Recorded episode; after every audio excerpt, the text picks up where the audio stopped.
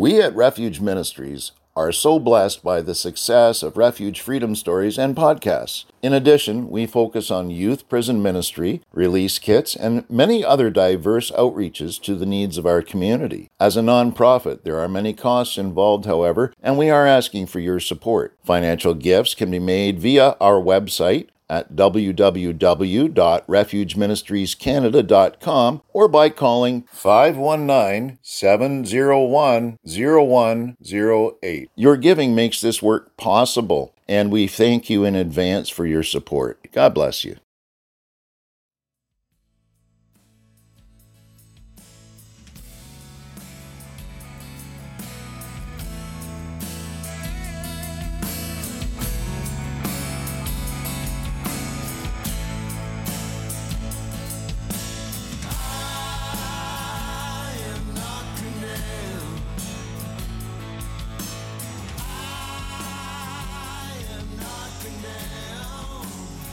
Welcome to Refuge Freedom Stories, brought to you by Refuge Ministries Canada. For the next half hour, your hearts will be filled with hope as you hear real life stories from individuals that have been changed by the power of God. Enjoy the show. Hello, this is Dave Shearer. I'm the host of Refuge Freedom Stories. Today I'm here with Sarah Campbell, the executive director of the Ark Aid Street Mission. Hi, Sarah, how are you doing? Hi, I'm very glad to be here with you. I'm really happy we finally nailed this down. Uh, she's a very busy woman and a lot going on every day, all the time. You're a mom, you've got kids and a husband, and uh, a f- how many hours do you put in here a week, would you say?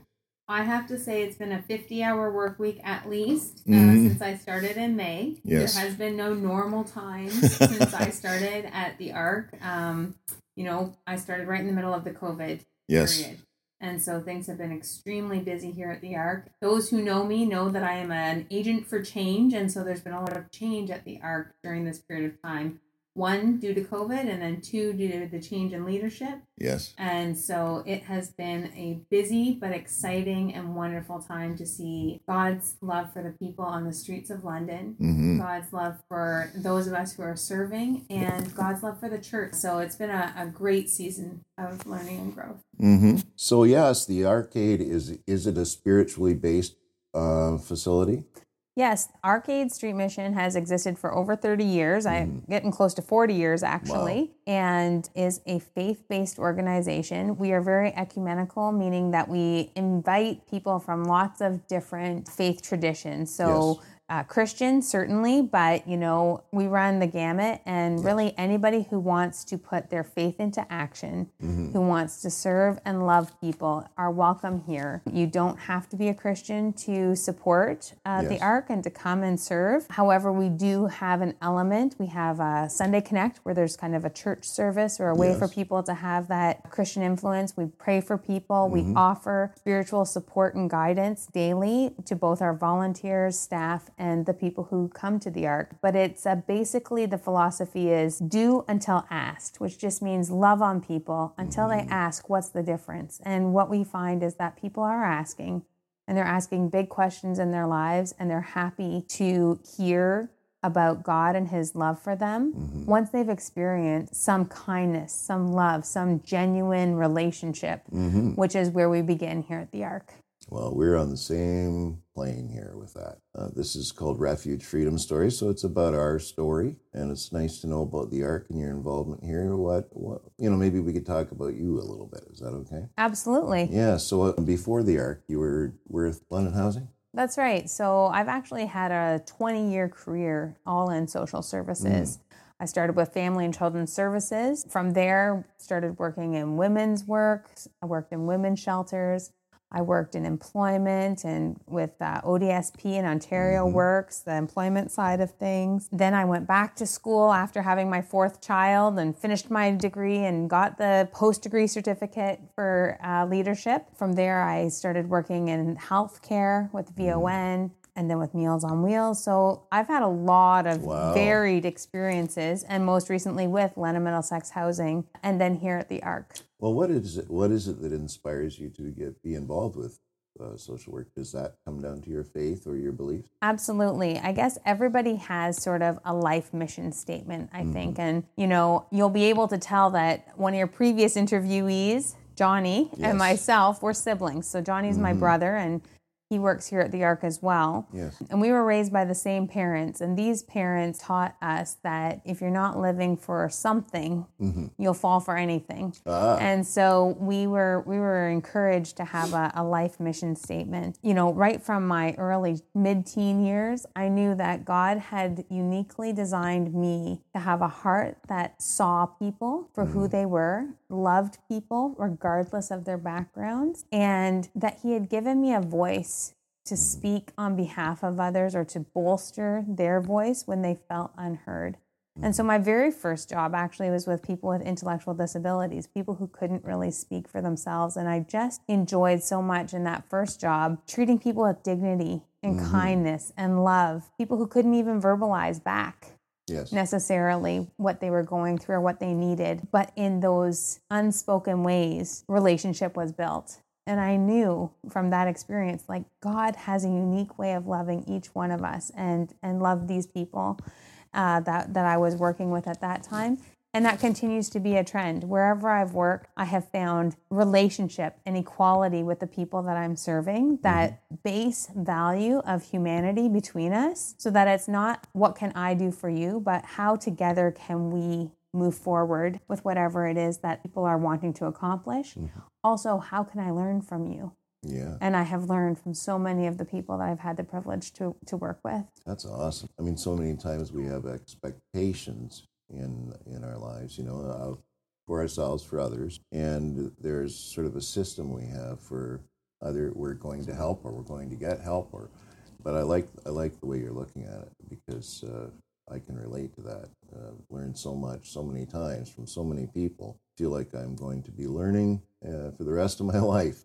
And it, it comes out of the, the places sometimes you would least expect. That's right. And I think that, you know, back to our faith, like Jesus was the great example mm. of lifting people up, even though he was God in the flesh. He he always treated people with the most amazing dignity, and especially folks that the society of the day was mm-hmm. willing to disregard, mm. whether it be women, children, people who with illnesses, you know, mm-hmm. throughout the Bible, we hear of Jesus interacting with the those people, mm-hmm. the other, the you know, and I think in today's society and with the political environment that we're in and the the economic pressures that our society is going to be facing more than ever, mm-hmm. it's for us believers to to consider how we might be more like Jesus mm-hmm. in standing beside and and bolstering the voices of those who are often not heard. In fact, a really great guy here in the city, his name's Gil Cleland. He's at Sanctuary. Yes, I know Gil. Yeah, he had just posted this week a really beautiful quote about how the modern day prophets are from the margins of society. Mm and how if we listen to people and their stories that we can actually hear echoes of Jesus and his philosophies in those voices and how powerful that can be and certainly that's been my experience in the short months I've been here at the Ark watching people be generous to one another the kindness and the love that can be shared between people who have so little mm. is holy moments between individuals and it reminds me that Jesus didn't come for the perfect people which as I tell tell you a little about my own testimony that will have more meaning. He came for broken people, and we're all broken. And how when we turn to Him, He can make our imperfect efforts at loving one another something so meaningful, the kind of meaningfulness that can transform lives. So, I mean, a lot of times you talked about COVID and everything that's happening, and I've noticed myself personally with a lot of people, it's a time when things like this happen that people who don't believe in God really kind of wish there was a God and start looking for God. And and I, my experience has been too that I found God in the places I would least expect it. I didn't find him in a church. I didn't find him, you know, uh, in, in the regular places you would think to go and find God. And I found him on the streets, and I found him with the marginalized, and I found him with through speaking through people and ex, in expression that I would least expect it to come through. Well, this is why, you know, as we've talked, Dave, you know, I've, I've told you I was saved from being saved, you know, mm. and I think as refuge ministries and you're talking about these life changing stories, I think mm-hmm. one of the first things I said to you is, Well, I don't know, Dave, if I'm a good example of this yeah. because I grew up in church, I was a pastor's daughter. I really tried to live my life ticking the boxes, you know, doing the things that I had been taught were right and not not because I thought I was so good, but just I thought that's how you live a good life. You mm. you do these things. And at some point it became a lot of pressure to be perfect. A lot of pressure to be a great mom, a great wife, a great friend, a great boy, if I could put great in front of everything, then then I would be acceptable, right? I'd be living the good life. And if I'm living the good life, it would look good. Mm. And it would feel good. You know, wouldn't I be living in God's abundant blessing all the time? Mm. And my experience has been no. That that life, that striving to fulfill what I feel North American evangelical Christianity has painted as the perfect Christian family life. Right led me to a really empty place because it turns out my marriage isn't perfect and my children aren't perfect mm. and I'm not perfect. Imagine that. Heartbreaking, yeah. heartbreaking stuff. Yep. But I was saved and I thought, well, to admit that as a Christian, mm. that things aren't good mm-hmm. is the same as saying God's not good. That's how, that's, you know, the flawed thinking that I right. was going through. Mm-hmm. And for a little while, I refused to even call myself a Christian because I just felt, you know, I'm not living in victory. I'm not overcoming a lot of the struggles in life. And, you know, I think to an outsider, they would have been like, what are you talking about? Like, everything is fine. And yeah. everything has been for the most part in my life. But I do think that this is the modern day emergency that the Christian church is going through. Mm we're fine. How many people out there listening to this right now are safe at home, under a roof, eating their food, you know, working from home, balancing a bunch of things, maybe feeling a little frayed on the mm-hmm. edges, but really more or less fine. Fine. But God doesn't want fine for us. Mm-hmm. He wants us to live life and to live it more abundantly. Mm. He has good gifts for us. And I recall very distinctly one morning getting my kids quaffed and out the door, all four of them, one, two, three, four, out you go. Picking up my Starbucks coffee and running around to get to the gym before I then go to work, trying to do all the right things and having a little breakdown in my car and saying, God, like, is this all there is? Is this it? Mm-hmm. Have I done it?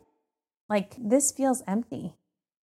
And I needed to be saved from the salvation of my childhood, and I needed to get to know Jesus. Mm. And that started for me a season of reading the red words of the Bible mm. and really examining the person of Jesus. And there's lots of books about this. You know, Max Lucado has a great book, The Jesus I Never Knew. Mm-hmm. My dad had introduced me to that a long time ago. And I had read a great book in my early 20s called Dangerous Wonder, another great book about learning and knowing Jesus. But it was in the red words, just reading Jesus's words. Yes, for those he, that don't know, the red words are in the typically in the Bible are the words from Jesus Christ. Yeah, and you have to buy a special Bible to yeah. get it. I had yeah. to buy one. I was like, I, I had heard this, and yeah. I was like, okay, I don't have a red word Bible, but I got myself. I could borrow one. my friend's Bible, and it's all highlighted and everything. It's you can't buy them like that. That would be incredible. They should make them like that.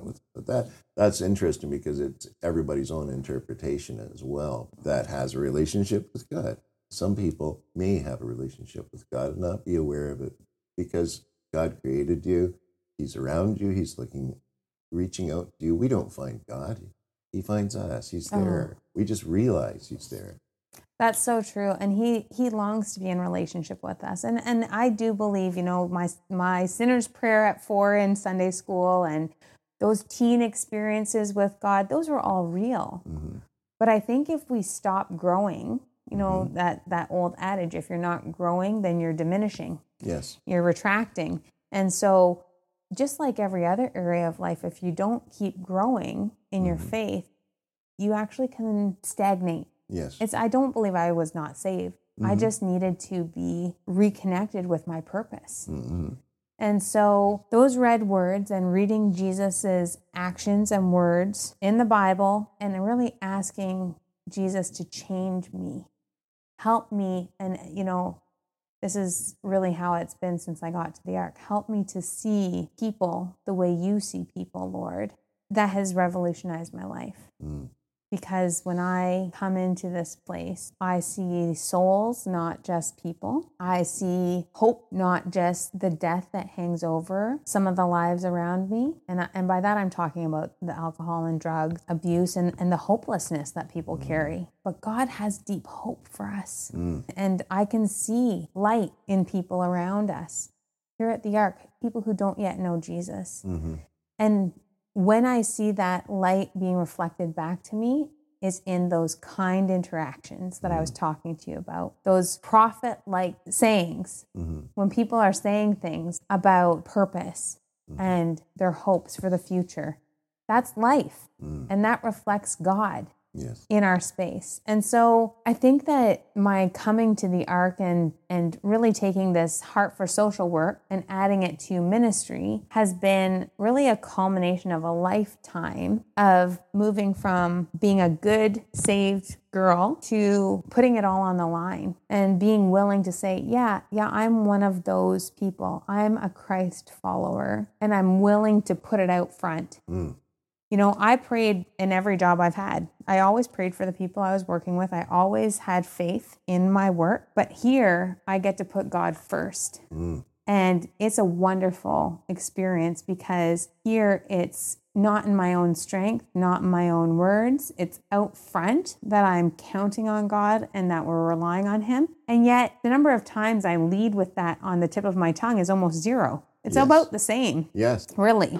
But I think that acknowledgement, you know, the Bible says, acknowledge God Mm-hmm. and he will make your path. Mm-hmm. And I experienced that here at the Ark. We does it say in acknowledge some God. of your ways? All, of, your ways, yes. all of your ways, exactly. And that's just it. Like, and, mm-hmm. and I do think that this has been a process. And I think not only are we here at the Ark to serve the people on the street, but we're here at the Ark to serve the need of the church to have mm-hmm. an expression for social justice. Okay. We're here at the Ark giving the the Church of London, Ontario, a place to belong, to be in community with people that God truly loves and cares for, which is both them and the people we serve, to build a community.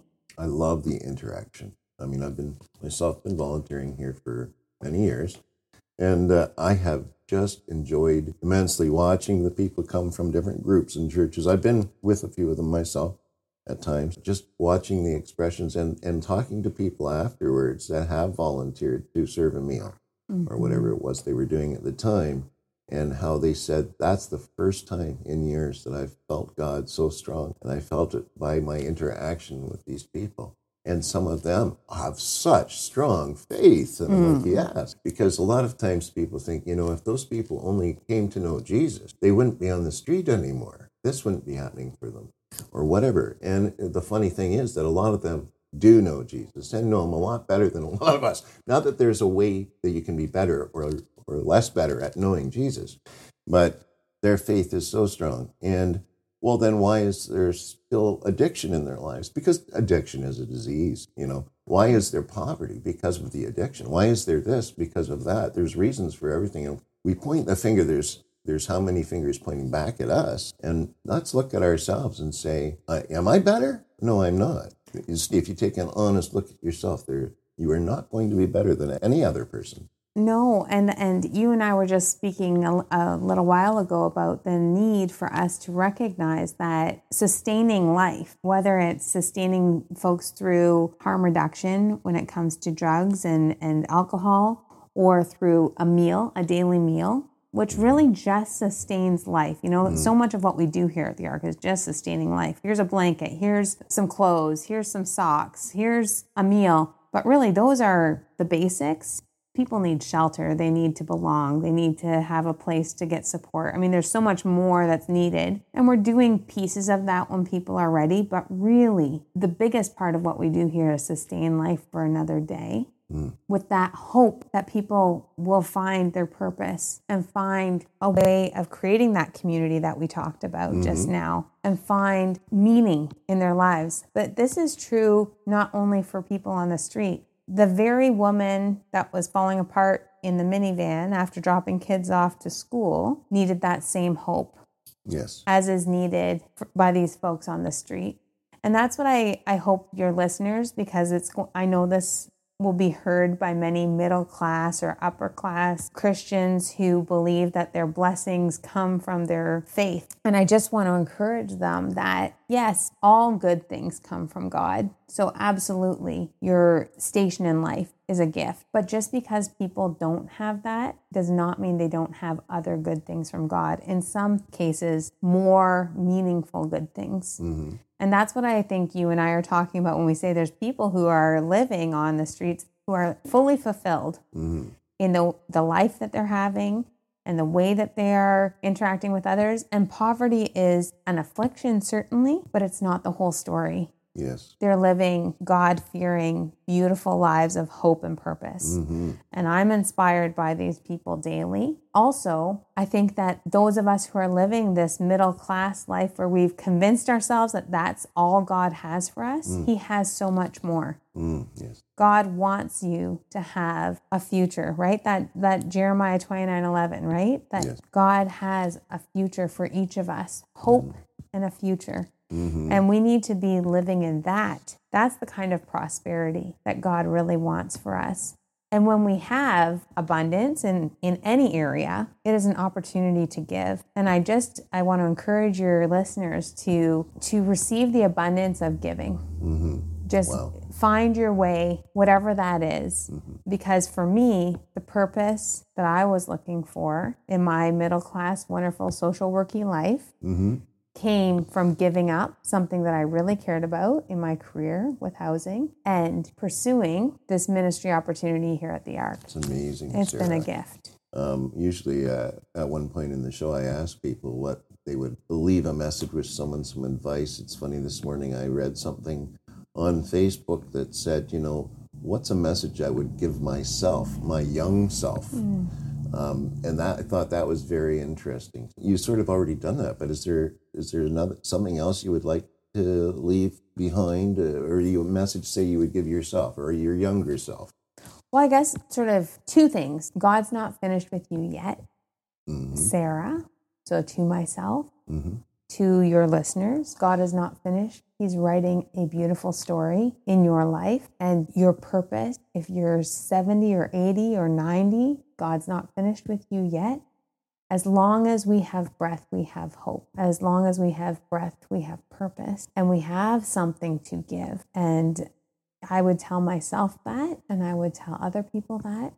And I'd like to leave an invitation Mm. That if you have been feeling stuck inside and not recognizing the amazingness of God in your own life, you're just feeling a little stagnant, come to the Ark. Mm. This is a place of refuge and, and a place of hope for people. That includes the volunteers and the people who come to serve as much as the people who come to participate and engage in the community here. This is a place that you can belong and a place you can feel alive. Absolutely. And and I, I wanted to just touch base because we're in the middle of COVID and I wanted everyone to know that at the Ark they are very safe. Social distancing to the max, cleaning, uh, sanitizing, and face masks and all of the, the proper procedures, even beyond, I would say. There's no more concern here than there would be anywhere else, in my opinion. That's right. And, and certainly there's been no cases of COVID in the homeless population that we're aware of at this mm-hmm. time here in London. One thing is for sure that we are counting on God to continue to protect us. So we are taking those steps and following protocols. Today is an exciting day because we've doubled the size of our dining room by finishing off the floor in an oh, extended part of the Ark so that mm-hmm. we can have dine in seating, just like restaurants. So, those same protocols you go through at the restaurant, that's what we'll be doing here. People will be sitting down, we'll be serving to them. You know, it's going to be very interesting, but folks don't have a place to stay right now. Right. Here in London, we are in a crisis. We were in a crisis before COVID around housing and homelessness. Yes. It's only gotten worse. As long as God gives us the ability, we will continue to serve. where so many other social agencies in the city have really struggled with the fear of their staff, the fear of their volunteers, the inability to open the doors. And that has meant for the marginalized folks that there's very few options. And, and I'm grateful to God and I'm grateful to the people who are strong and healthy and able to be here that we've been able to keep the doors open, give people the dignity of a restroom, the dignity of food and coffee and a little love. It's been a really wonderful experience. So, yeah, awesome. that's what's happening here. Well, thank you so much agreeing to speak on the show. I came to you, and and um, I just appreciate you and I appreciate everything you're doing here. And so excited about when I heard that and realized that it was you that had taken the position. Um, I was so excited about the future of the Ark and this population, and because I know that our our hearts sort of match up in in those areas and and our ideas, ideologies. Mm-hmm. So thank you again, Sarah. Thanks happy to be here and happy to share with with you. Thanks for asking.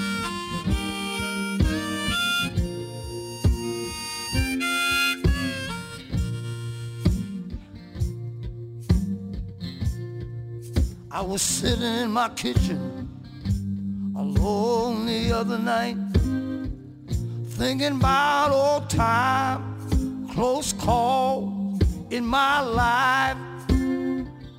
Through a crack in my past, I clearly saw the love of a friend got me through it all. a true friend indeed. And It is something that cannot be bought. When you're down on your knees, a friend is all you need.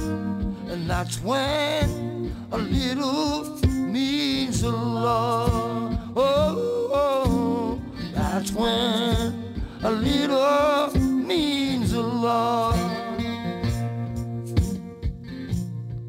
Now there's a fine balance to where we all stand right now. The reflection in my mirror could be six feet in the ground. And the man in the mansion could be the man out on the street. The difference, the timing of a heartbeat. Oh, a friend in need is a true friend indeed, and it's something that cannot be bought. When you're down on your knees, a friend is all you need, and that's when a little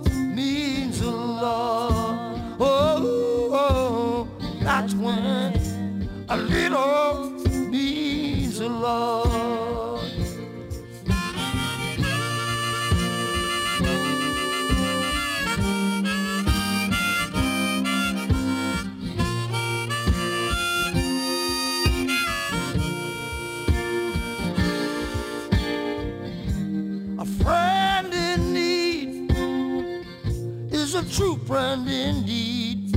It is something that cannot be bought.